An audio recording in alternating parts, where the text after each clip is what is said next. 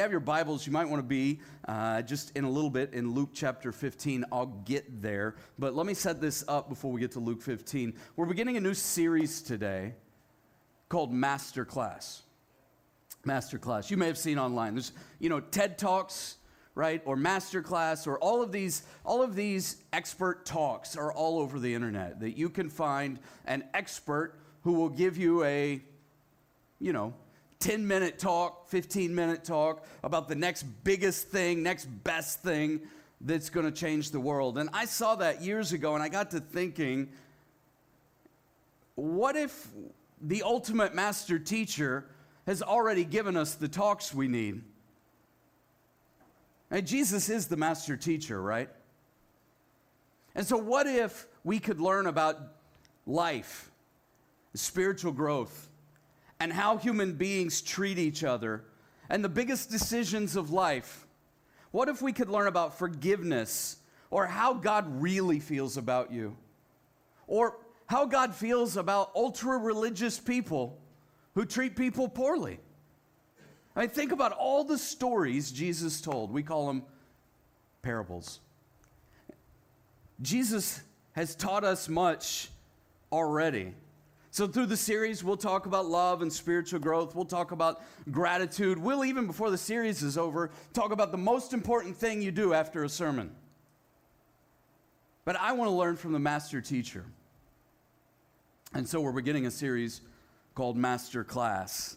I hope you'll buckle up and study along with us. I do want to mention a thank you. You were very gracious to me last week. I, uh, Marcy and I, were out of town last weekend, and so I preached, or some Yahoo preached, I don't know, uh, on the screens, right, via video. And you were very gracious with us about that. Many of you have asked, she's doing well. Thank you for. Um, Thank you for giving us the grace to be able to be away for a weekend and check her into college and get her set up and going right. And um, it's all good. It's really good. So I want to begin today with a little bit of a parable of my own. I'm going to call it the parable of the lost phone. But you could easily substitute something else in. What's the worst thing you could lose? I mean, I don't mean it in like eternal sense, like salvation, and you can't lose that. Seriously, we go really deep in here. You can't lose that. But what in this world, in this life of your things, you know, your possessions, what panics you the most when you lose it? 30 years ago, I might have said my keys. Been there, done that? Anybody? Yeah? 20 years ago, I'd have said my wallet or my credit card. I, I lost a wallet in college somewhere. I think it had $100 in cash in it. Maybe somebody will find it in the next five years. Who knows? You know, like it got buried under something, somewhere lost in a dorm somewhere.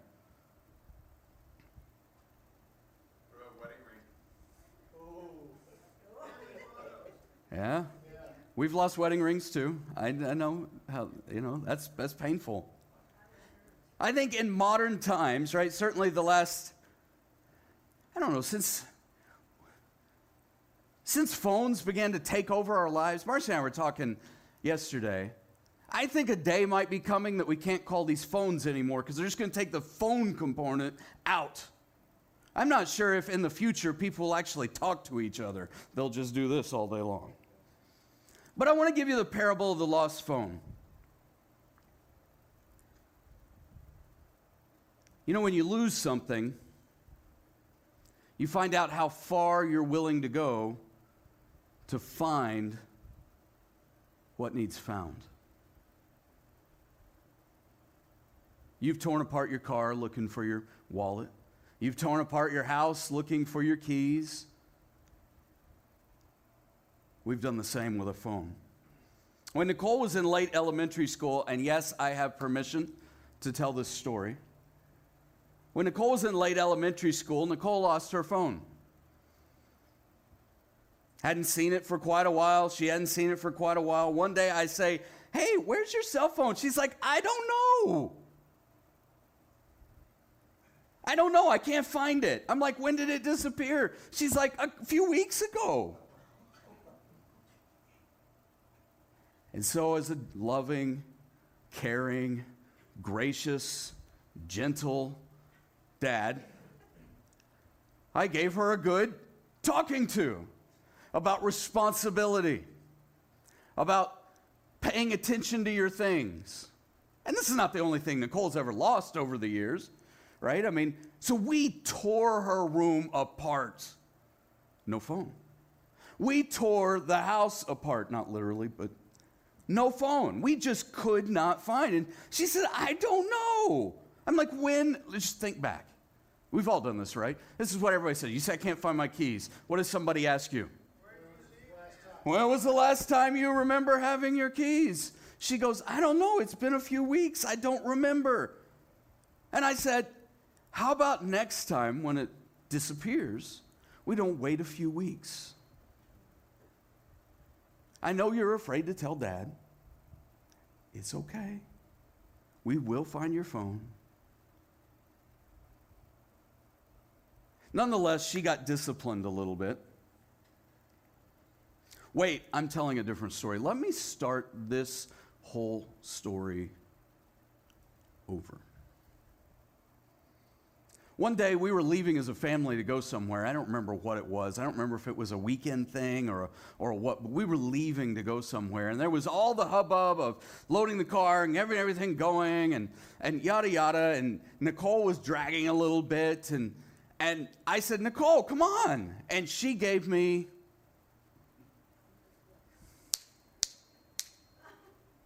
you know, a little attitude, actually, a lot of attitude. And so I was looking for some kind of discipline.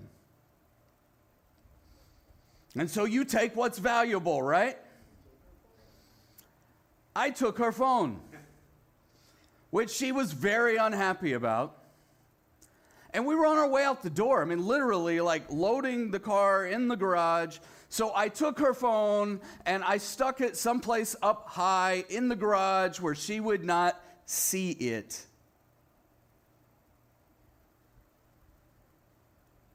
And that didn't necessarily work out well, and she didn't particularly appreciate the discipline. And we went on with our day and did whatever we were doing that weekend. And we came home and we went on. And two or three weeks later, I said, I haven't seen your phone in a while. Where's your phone? And she said, I don't know. I don't remember the last time I had it. It's been a few weeks.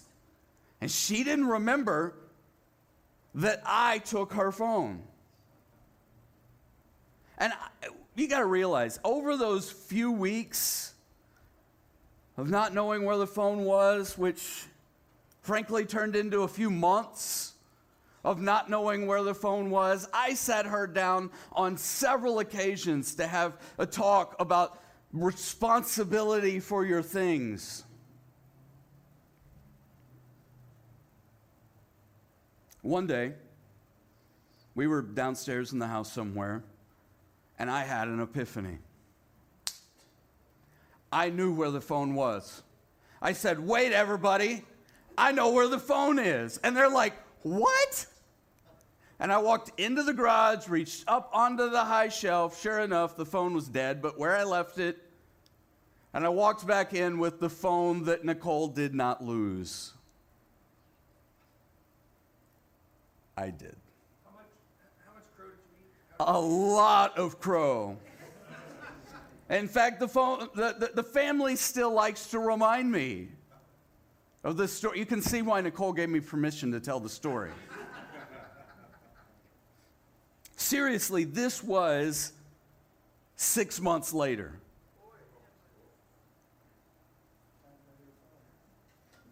I felt awful. And I had to apologize something fierce, as you can imagine. You know, when we lose something, our response to what was lost indicates how strategic, how valuable, how treasured, how important that lost thing is to us. Agree? Again, a wedding ring. It's, right? It's irreplaceable. We all know the panic of losing our keys, losing our wallet, losing our phone, losing our credit card, maybe losing our passport. But we all also know the joy of finding what was lost. Now, for me, there was particular joy on this occasion. Wait, wait, wait, let me rephrase that. For Nicole, there was particular joy on this occasion for finding what was lost. You probably have heard these familiar stories. Let me read this to you Luke chapter 15. If you're not already there, you, you might be able to beat me there. I got to find it. Luke 15, verse 1. Now, the tax collectors and sinners, and you could, in, in, in several of the Gospels, you could almost put the word sinners in quotes, right? Because Luke, along with others, is using the word sinners to indicate what the religious types of the day would say the bad people. Now, and tax collectors weren't particularly liked either. You might remember that.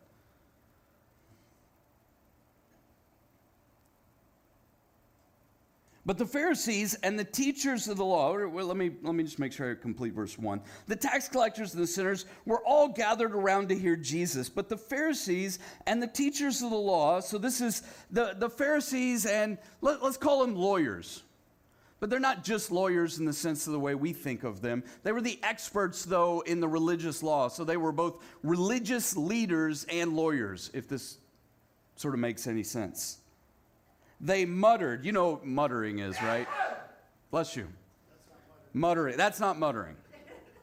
muttering, right, is kind of under your breath, a little whisper, a little, little grumpiness, little, little anger, but you're not letting it out publicly. You're just criticizing someone, you know, sort of privately. The Pharisees and the teachers of the law muttered, This man welcomes sinners and eats with them. Like, how dare? If this religious leader guy, Jesus, knew what these people were really like, if he knew who these people really were, he wouldn't associate with them. In their day, to eat with someone was a social sign of acceptance, a social sign of affirmation, even. Certainly a sign of intimacy. So then Jesus told them this parable, and we've got to remember the context. It's the religious types muttering about how dare Jesus love those kind of people. Which, by the way, it's never really healthy when we begin to label people as those kind of people. Suppose one of you has a hundred sheep and loses one of them, doesn't he leave the 99 in the open country and go after the lost sheep until he finds it? Now, this line alone would have generated some controversy because some of those there would have said, yes, the good, you know, the, the good shepherd would leave the 99 to find the lost sheep. And others would say, no way. A good shepherd would protect the 99 and, and cut his losses, basically. And when he finds it, the shepherd who chases the lost sheep, he joyfully. Now, I want you to notice the first time the word joy is used, and it's going to show up as a verb, which is rejoice, uh, throughout the story today, but it's going to show up five, five times or more. When he finds it, he joyfully puts it on his shoulders and goes home. He celebrates what's been found. And then he calls his friends and neighbors together and says, Rejoice with me, I have found my lost sheep. Jesus says, I tell you, in the same way, there will be more rejoicing in heaven over one sinner who repents than over 99 righteous persons. Remember, I told you a while ago to throw the quotes around sinners? Here, I, in the irony of Jesus speaking, I, I like to think that Jesus was using the word righteous sort of the same way over 99 righteous persons who do not need to repent. Now, note for you, there's really only, in that crowd, in that moment, there's really only one person who's really righteous. It's the guy telling the story. The problem is the religious leaders, the lawyers, don't know that they're not righteous. Jesus goes on, or suppose a woman has 10 silver coins and loses one. Doesn't she light a lamp, sweep the house, search carefully until she finds it? And when she finds it, what does she do? She calls her friends and neighbors together and says, Rejoice with me, I have found my lost coin. I'm sure this was not a penny. In the same way, I tell you, there is rejoicing in the presence of the angels of God over one sinner who repents. Interestingly, saying there's rejoicing in heaven or rejoicing among the angels is a, a, a sort of backdoor way of saying that God rejoices over one sinner who repents.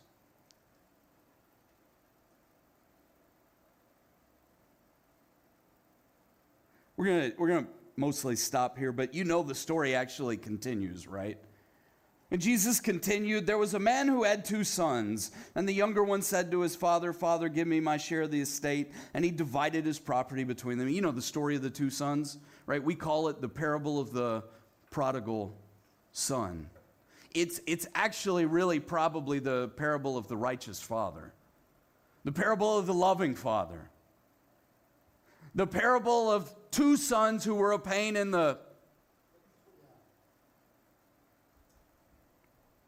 Because you might remember in that story, there was a religious sort of brother who thought he was so much better than the unrighteous brother. And when the unrighteous brother comes home, dad throws the party and celebrates. And the sort of right son throws a temper tantrum.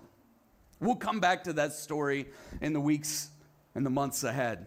But would you dare believe that when you come to Jesus, to God, that, that, that rejoicing, that throwing a party is exactly, that joy in the heart of God is exactly how Jesus, how the Father, how the Spirit feels about you when you come home, when you return to Him, when you repent of sin when you become a follower of Jesus. So here's the one thing I'm trying to convince us of today, and I, am going to give us some application, make sure we know how to apply this. But this is the one thing really that all of this is about. That when I find something that's been lost for a long time, surely it seems like a miracle.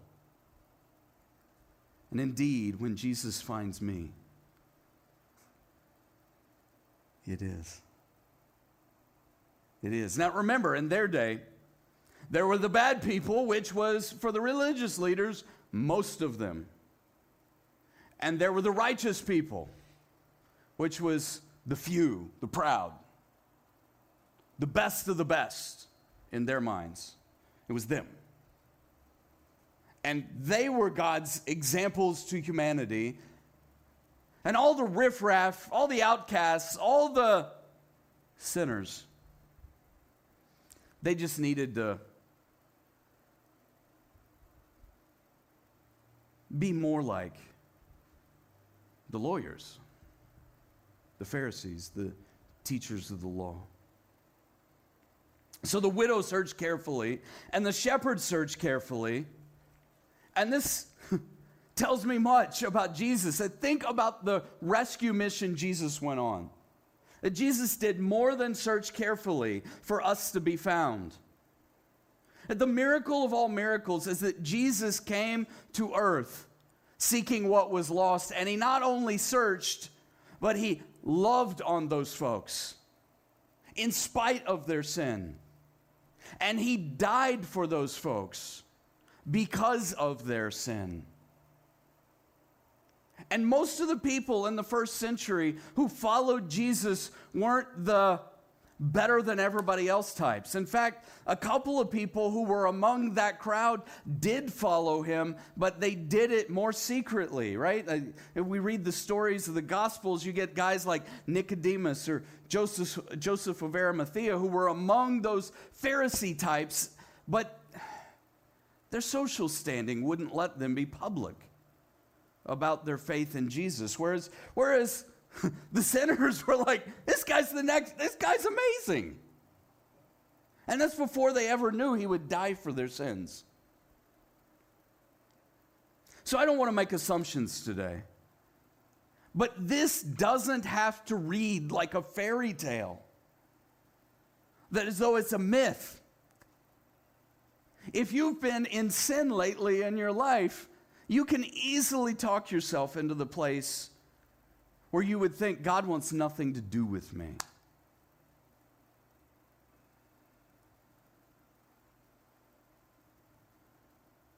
That's not at all what this says.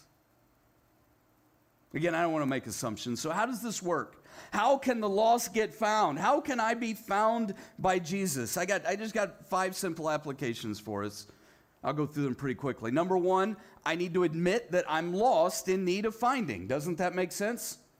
Right? So the tax collectors and sinners were all gathered around to hear Jesus, and the Pharisees and the teachers of the law muttered, This man welcomes sinners and eats with them. Now, the sinners that were there were going, Yeah. Who were the people that day who wouldn't admit they were sinners?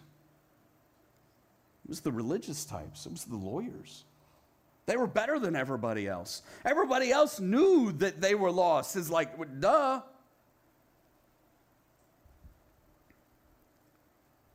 So Jesus talks about the shepherd, right?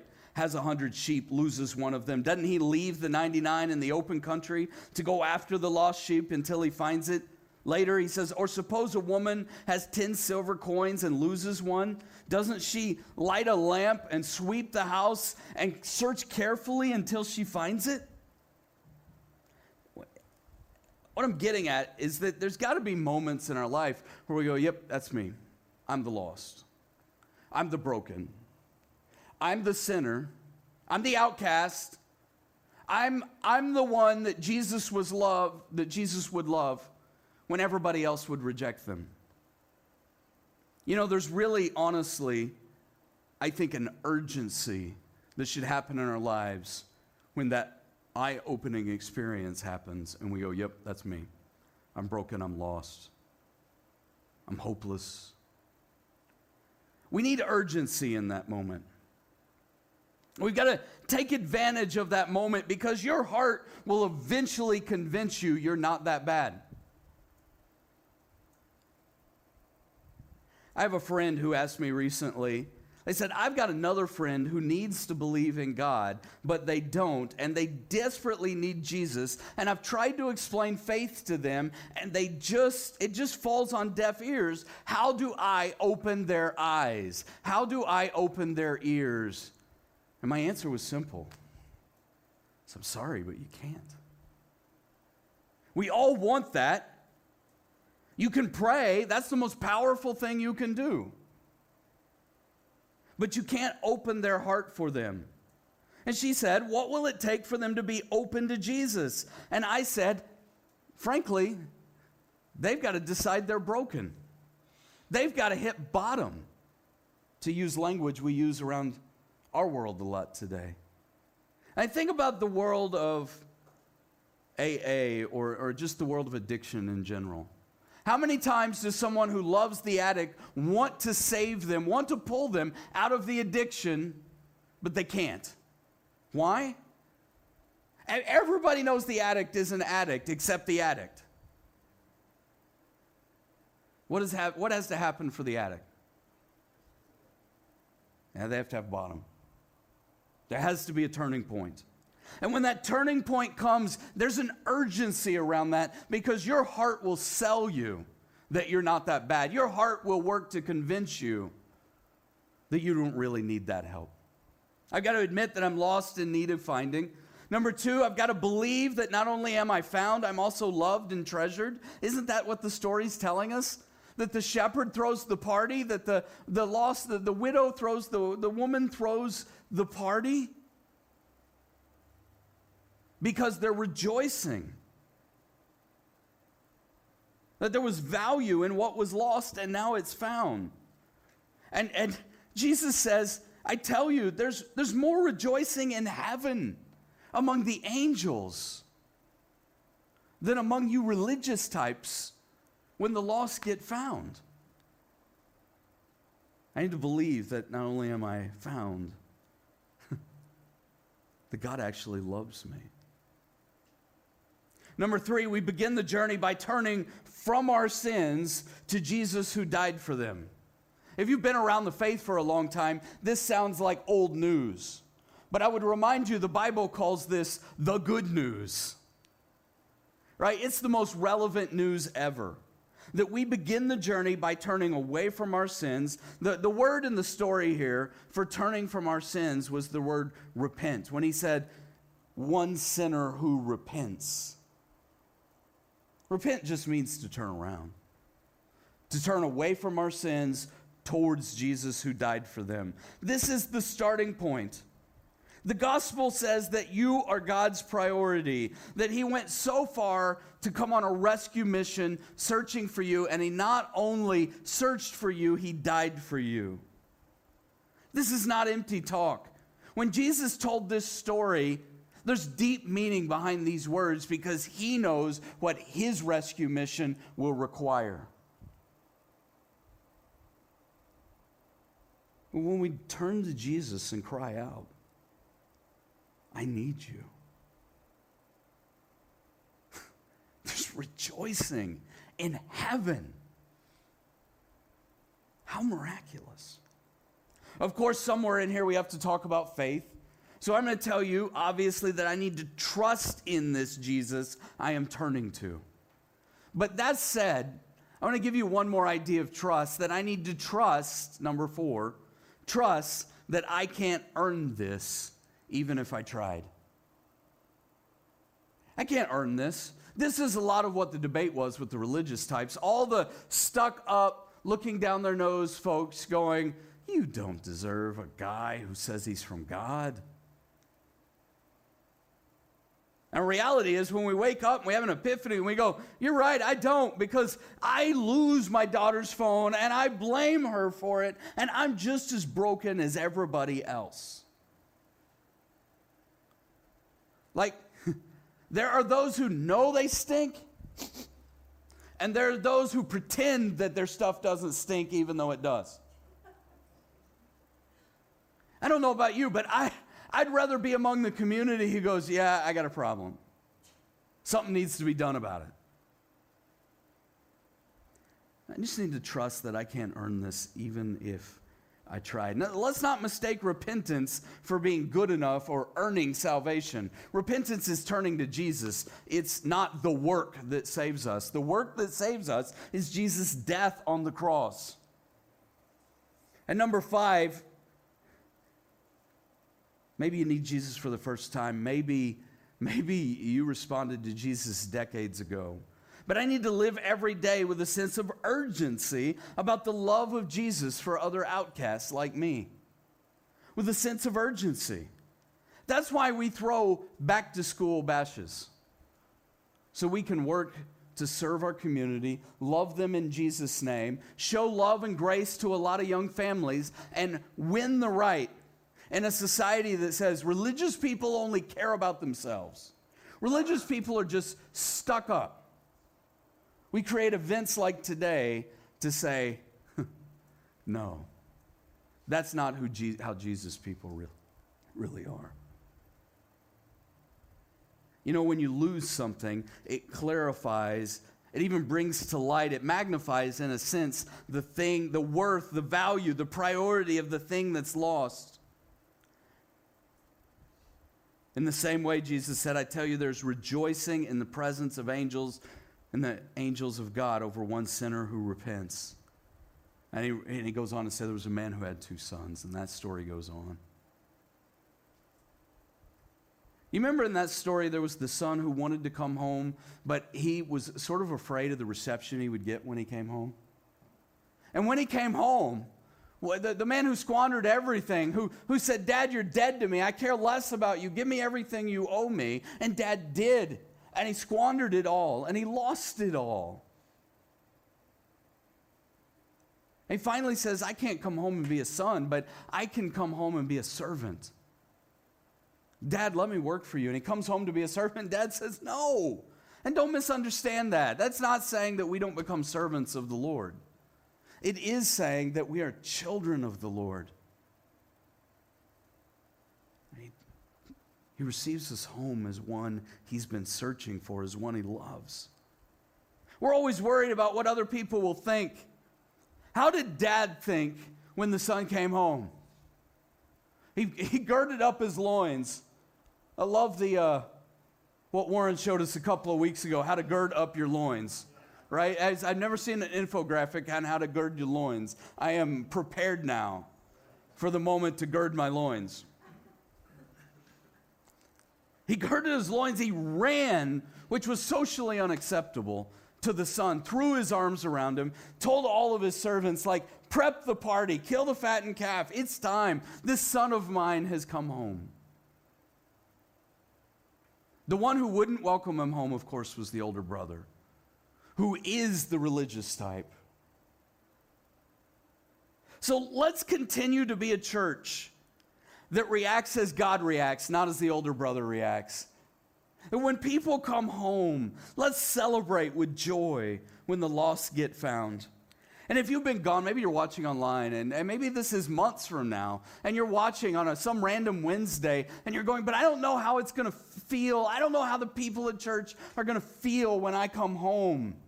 The answer's in this story. They're we're. They are we. We're going to celebrate. So there's an urgency to receive the gospel because you can't guarantee that your heart will be open later in life. A lot of times we go, you know, when I reach my deathbed, like I'm going to party it up here and, and then someday I'll make that turn. You can't guarantee. One, you don't know when someday is. Two, someday could be as early as today. And three, you don't know where your heart's going to be that day. There's an urgency around this. Like, just get found today. And for those of us that have made that decision already, let's return to the urgency to share the gospel, to love other outcasts just like us.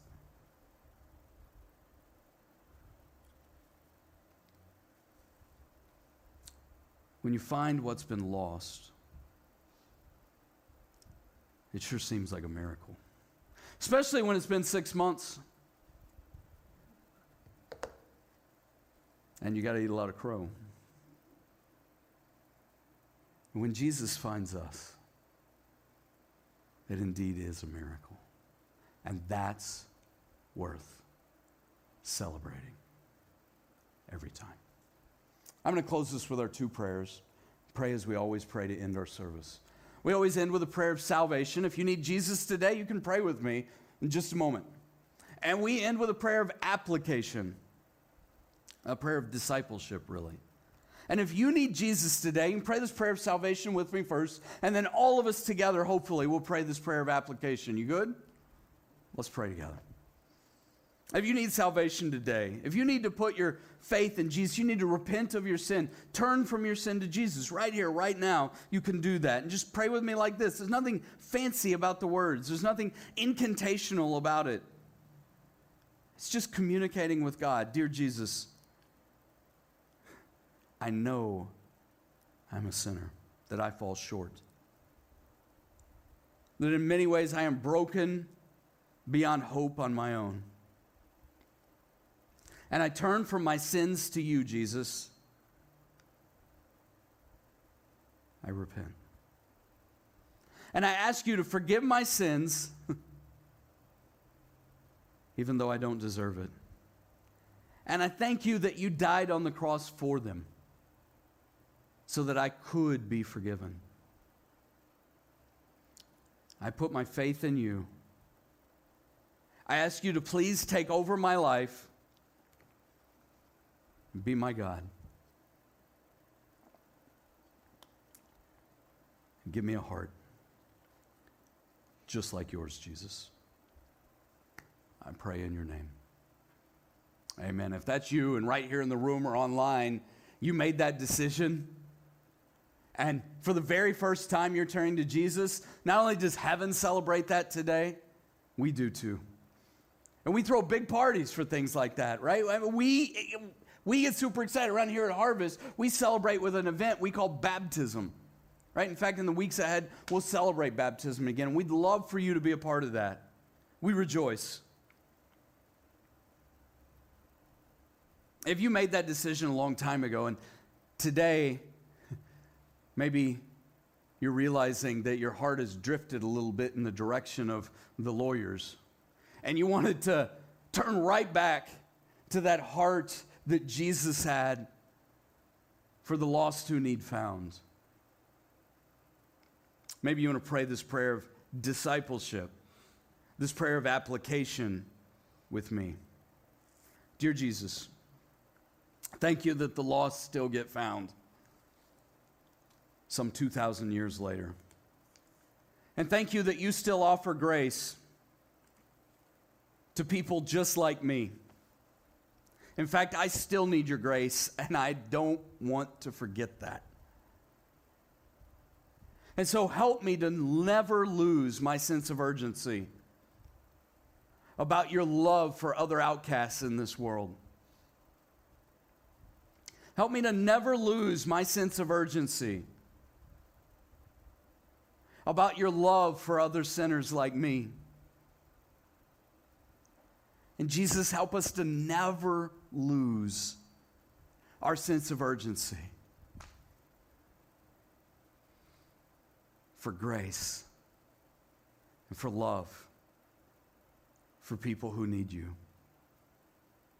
Jesus, we pray again for all the people we'll come in contact today with on this back to school bash. And we pray for a sense of urgency in our souls about how to love our community, how to grace our community right towards you. Jesus, show us what it means to love people like you love us every single day. In Jesus' name we pray. Amen. Amen. I love you guys. I love that you're the church that welcomes outcasts like me. People who lose their daughter's phones and get up on their high horse. And, and you know, I'm a sinner just like you. And I need Jesus as much today as I do any day. I hope you've heard today he loves you. If you're watching online, he loves you too. We'd love to see you in person anytime. Of course, you know we're here on Sundays, 9, 10, 45 a.m., online at 9 a.m. I can't wait to see what God's going to do today. And whether today you're a part of the back to school bash or not, I can't wait to see what God's going to do in our lives this fall.